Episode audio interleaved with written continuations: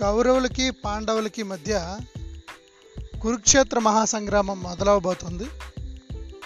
ధృతరాష్ట్రుడు గుడ్డివాడు కాబట్టి యుద్ధ విశేషాలన్నీ చెప్పడానికి ఒక మనిషి అవసరమైంది. యుద్ధం చేస్తున్నది ఆత్మబంధువులే అయినప్పటికీ తన కుమారులే గెలవాలని మనసారా కోరుకున్నటువంటి వ్యక్తి ధృతరాష్ట్రుడు. మనందరికీ తెలిసిందే ధృతరాష్ట్రుడు గుడ్డివాడు కాబట్టి తనకి యుద్ధ విశేషాలు చెప్పడం చాలా సులభం.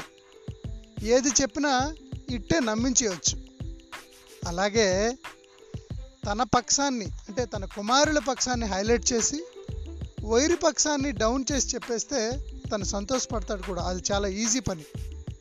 అనేటువంటి ఆ ప్రశ్నని అంటే ఇలా చేసేయచ్చు కదా అనేటువంటి ప్రశ్నని ప్రస్తుతం ఉన్నటువంటి మీడియా ప్రతినిధులకు కానీ ప్రెస్ వాళ్ళు కానీ అడిగితే ఇట్టే అవును సులభమే అని చెప్తారు.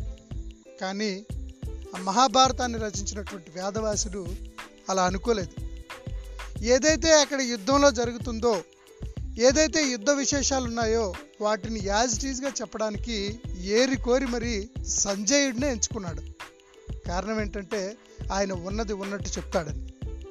ఆయన అనుకున్న విధంగానే ఆ సంజయుడు ఈ కురుక్షేత్ర యుద్ధ విషయాలను ధృతరాష్ట్రుడికి తెలియజేయడంలో వందకి వంద శాతం సఫలమయ్యాడు.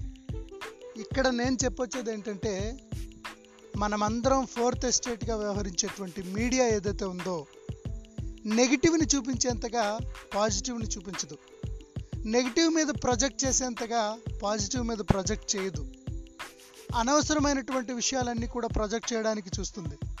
నేను ఇది ఒకరినో ఇద్దరినో అనుకొని చెప్తున్నప్పటికీ ఇది ముమ్మాటికి వాస్తవం.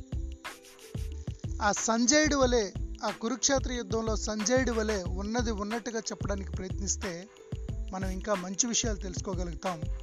ఇంకా గొప్ప విషయాల పట్ల అవగాహన కలిగి ఉంటామని మనం అందరం కూడా గుర్తించాలి. మీడియా తన పాత్రని పోషించడంలో సఫలీకృతం అవ్వాలంటే ఉన్న విషయాలను చూపిస్తే సరిపోతుంది. ఒక అధికార పక్షాన్ని కుమ్ముకాయడం విపక్షాలపై దుమ్మెత్తడం లాంటి పనులు చేయడం వల్ల వారి పరువు బజారును పడుతుందే తప్ప ఎటువంటి ఫలితం కూడా ఉండదు. జై హింద్.